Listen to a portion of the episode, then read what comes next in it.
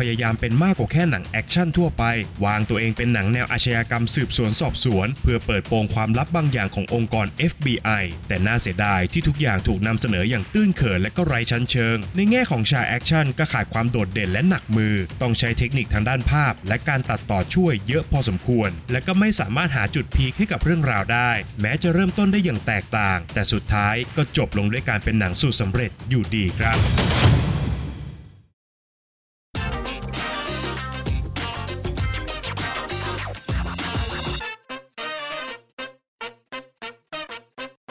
วัสดีครับ ยินดีต้อนรับเข้าสู่ฟิเมนรีวิวนะครับ และภาพยนตร์ที่เราจะนำมารีวิวกันในวันนี้ก็คือ Black Light โคตรระห่ำล้างบางนรก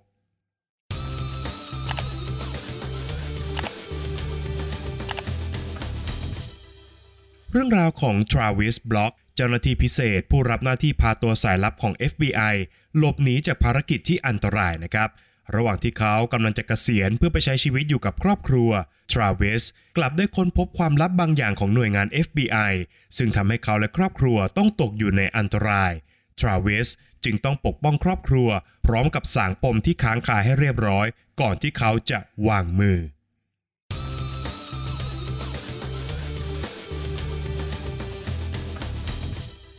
แม้ว่าจะเอ่ยปากมาหลายครั้งนะครับว่าจะวางมือจากการออกศึกบนจอภาพยนตร์ แต่นักบู๊วัยเฉียด 70 กรัตอย่างเลียมนีสันก็ยังคงกลับมาลุยแหลกเอาใจแฟนๆอีกครั้งในภาพยนตร์เรื่อง Black Light โคตรระห่ำล้างบางนรก และอย่างที่รู้กันดีนะครับว่า นิยามของหนังเลียมนีสันหลังจากภาพยนตร์เรื่องเทเคนนั้น ก็คือภาพยนตร์ที่บอกเล่าเรื่องราวของสุดยอดฝีมือในด้านใดด้านหนึ่งครับ ที่มักจะเอาตัวเองเนี่ยไปอยู่ในสถานการณ์อันยากลำบากอยู่เสมอ ดังนั้นสิ่งสำคัญของการเป็นหนังเลียมนีสันก็คือ ความคิดสร้างสรรค์ในการสร้างความแตกต่างให้กับภาพยนตร์นั่นเองครับ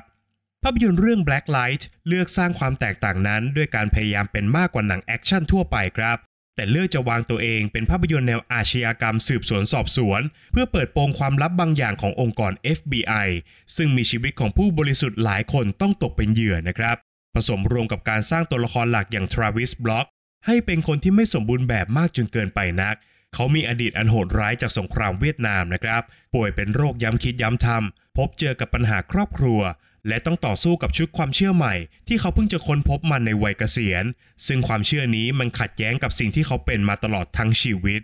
เล่าเรื่องขนานไปกับเส้นเรื่องรองอย่าง นักข่าวที่พยายามจะขุดคุยแผนการลับของ FBI และพยานปากเอกของคดีที่กำลังถูกตามล่า แต่น่าเสียดายครับที่หนังเนี่ยไม่สามารถใช้ประโยชน์จากเงื่อนไขต่างๆ ที่วางเอาไว้ได้คุ้มค่าเท่าไหร่นัก หลายสถานการณ์ในเรื่องนะครับถูกคลี่คลายอย่างง่ายดายเกินไป ขณะเดียวกันบางสถานการณ์เนี่ยก็ไม่ได้รับการต่อยอดจากสิ่งที่ภาพยนตร์เปิดประเด็นเอาไว้ครับ โดยเฉพาะกับประเด็นการเปิดโปงปฏิบัติการลับของ FBI ที่ถูกนำเสนอได้อย่างตื้นเขินและก็ไร้ชั้นเชิงมากๆ ภาพยนตร์โจหัวเอาไว้ได้อย่างน่าสนใจนะครับว่า FBI เนี่ย ได้ทำการสังหารผู้บริสุทธิ์มากมาย เพื่อจะปกป้องระบอบการปกครองและก็ความมั่นคงของประเทศ แต่ภาพยนตร์กลับไม่ได้มีการสำรวจเบื้องลึกเบื้องหลังของผู้มีอำนาจที่ชักใยอยู่เบื้องหลัง ไม่ได้แต่ถึงความเข้มข้นทางการเมือง ซึ่งเป็นชนวนเหตุสำคัญของปฏิบัติการลับของ FBI ครับ ไม่แม้แต่จะบอกอย่างชัดเจนด้วยซ้ำนะครับว่า ปฏิบัติการลับนี้เนี่ยสังหารผู้บริสุทธิ์ไปเพื่ออะไร นอกจากนี้นะครับ อาการป่วยของตัวละครหลักที่ถูกปูเอาไว้เนี่ยก็ไม่ได้ถูกหยิบมาใช้สร้างสถานการณ์อะไรที่น่าสนใจได้เลยแม้แต่น้อยครับ ผสมรวมกับการที่หนังเนี่ยไม่ได้เลือกสร้างตัวละครอย่างทราวิสบล็อกให้เป็นสุดยอดมือสังหาร เพื่อเอื้อต่อการสร้างฉากแอคชั่นนะครับ แต่ตัวหนังเนี่ยเลือกจะสร้างเขาให้เป็นคนที่มีไหวพริบในการเอาตัวรอดเท่านั้น ในแง่ของฉากแอคชั่นจึงขาดความโดดเด่นและก็หนักมือ เน้นการต่อสู้ด้วยความเชี่ยวชาญ และประสบการณ์ของตัวละครเป็นหลัก และต้องหวังพึ่งเทคนิคทางด้านภาพ รวมถึงการตัดต่อช่วยเยอะพอสมควรครับ เมื่อความพยายามในการสร้างความแตกต่างให้กับภาพยนตร์ไม่เป็นผลสำเร็จ ภาพรวมของภาพยนตร์เรื่อง Black Light จึงออกมาครึ่งๆกลางๆ ไปไม่สุดสักทาง และก็ไม่สามารถหาจุดพีคให้กับเรื่องราวได้ แม้ว่าหนังจะเดินเรื่องมาถึงจุดคลแม็กซ์แล้วก็ตามครับ โดยสรุปแล้วนะครับ ภาพยนตร์เรื่อง Black Light โคตรระห่ำล้างบางนรกมีจุดเริ่มต้นด้วยการพยายามสร้างความแตกต่างจากความเป็นหนังเลียมนีสั้นครับ โดยการวางตัวเองเป็นหนังแนวสืบสวนสอบสวน แต่สุดท้ายแล้วนะครับหนังก็กลับเดินเข้าสู่สูตรสำเร็จ นอกจากจะเสียดายความแปลกใหม่ในช่วงต้นของภาพยนตร์แล้ว สิ่งที่มันน่าผิดหวังมากกว่าก็คือ แม้ว่าผู้สร้างเนี่ยจะเลือกใช้สูตรสำเร็จในการเล่าเรื่องแล้วนะครับแต่ Black Light ก็ยังไม่ใช่หนังที่รับชมได้อย่างสนุกเพลิดเพลินอยู่ดีครับ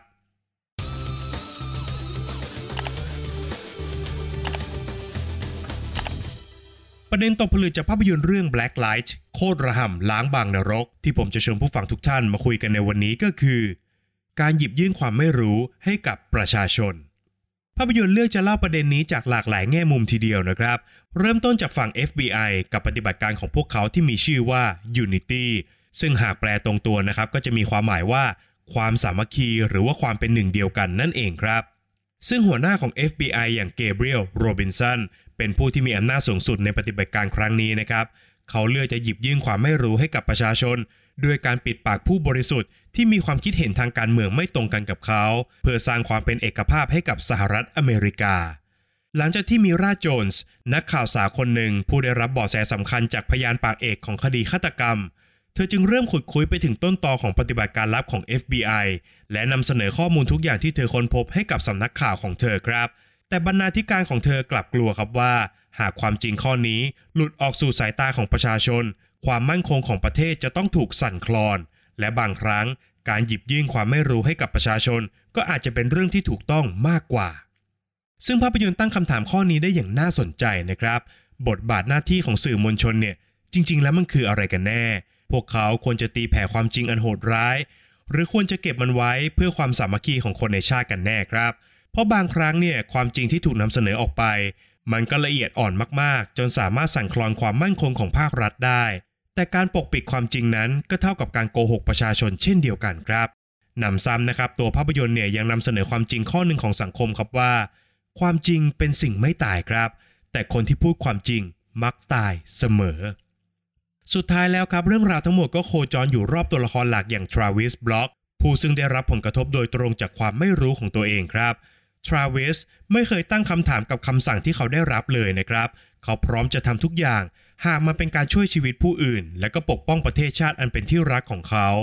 จนกระทั่งความเชื่อที่ผูกติดกับเขามาตลอดชีวิตเนี่ยถูกท้าทายด้วยความจริงที่เขาไม่เคยรับรู้มาก่อน จึงทำให้ทราเวสเกิดคำถามขึ้นภายในจิตใจครับว่า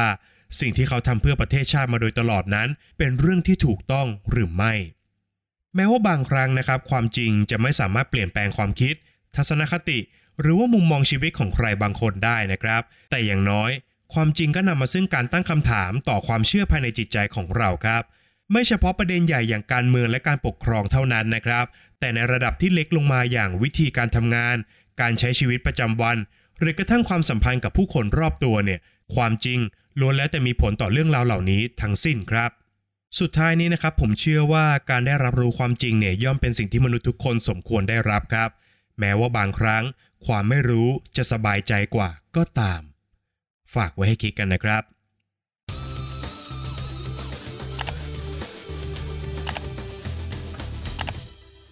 และก็มาถึงช่วงการให้คะแนนของภาพยนตร์กันแล้วนะครับ ในส่วนของบทภาพยนตร์นั้นผมขอให้ไว้ที่ 5 คะแนนครับ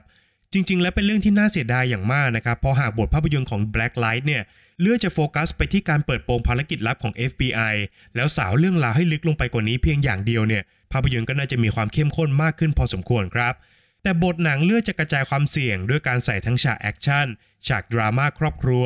รวมถึงประเด็นการเมืองแทรกเข้ามาอย่างละนิดอย่างละหน่อยครับ จนสุดท้ายเนี่ยทุกอย่างก็เลยออกมาแบนราบเกินไป ส่วนต่อมาก็คือส่วนของงานสร้างนะครับ ผมขอให้ไว้ที่ 6 คะแนนครับ งาน production ของภาพยนตร์อยู่ในเกณฑ์มาตรฐาน อย่างที่บอกไปในช่วงรีวิวนะครับว่าในด้านของฉากแอคชั่นเนี่ยหนังใช้เทคนิคด้านภาพ และก็การตัดต่อช่วยเยอะพอสมควรครับ แต่ในขณะเดียวกันบางฉากก็แอบดูไม่รู้เรื่องอยู่เหมือนกันนะครับฉากที่สนุกที่สุดสำหรับผม ผมคงให้เป็นฉากขับรถไล่ล่าในช่วงกลางเรื่องมากกว่าครับ ส่วนต่อมาก็คือนักแสดงนะครับ ผมขอให้ไว้ที่ 6 คะแนนครับ ป๋าเลียมนีสันก็ยังคงเป็นป๋าเลียมแหละครับ ว่ากันตามตรงก็คือเลียมนีสันเนี่ยออกลีลาบู๊ไม่ค่อยจะไหวเท่าไหร่แล้วนะครับ แต่ในแง่ของการแสดงฉากดราม่าของเขาเลียมนีสันก็ยังคงทำได้ดีตามมาตรฐาน โดยเฉพาะกับเวลาที่ตัวละครของเขาเนี่ยต้องเล่นสนุกกับหลานสาว ก็ดูจะเป็น moment ที่อบอุ่นทีเดียวครับ ส่วนของข้อคิดที่ได้นะครับ ผมขอให้ไว้ที่ 5 คะแนนครับ แม้ว่าประเด็นที่ผมหยิบยกมาพูดถึงนั้นจะดูหนักหน่วงและก็น่าสนใจนะครับ แต่หนังกลับเล่ามันออกมาได้เบาบางและก็ตื้นเขินมากๆ จนสุดท้ายเนี่ยประเด็นของหนังก็ไม่ได้เป็นที่น่าจดจำแต่อย่างใดครับ ส่วนสุดท้ายก็คือส่วนของความสนุกนะครับ ผมขอให้ไว้ที่ 6 คะแนนครับ หนังก็มีส่วนที่น่าสนใจ และก็พอจะทำให้ผู้ชมเนี่ยสนุกได้อยู่บ้างนะครับแต่สุดท้ายแล้วก็ต้องเรียนตามตรงครับว่า Black Light ก็เป็นเพียงหนังสูตรสำเร็จที่ไม่ได้มีอะไรแปลกใหม่เท่าไหร่ คล้ายกันกับภาพยนตร์ของป่าเลียมในช่วงหลังๆ นั่นแหละครับ จากคะแนนทั้ง 5 ส่วนนะครับหารเฉลี่ยกันออกมาแล้วทำให้ภาพยนตร์เรื่อง Black Light โคตรระห่ำล้างบางนรก ได้คะแนนเฉลี่ยจากฟิล์มเมนไปอยู่ที่ 5.6 คะแนนครับ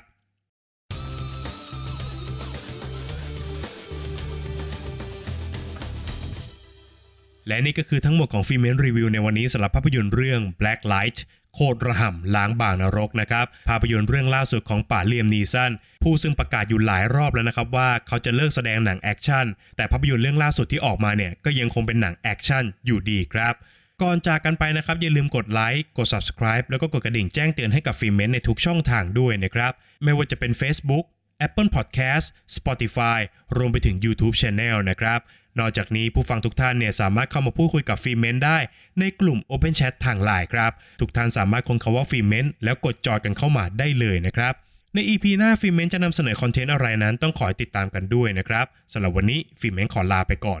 สวัสดีครับ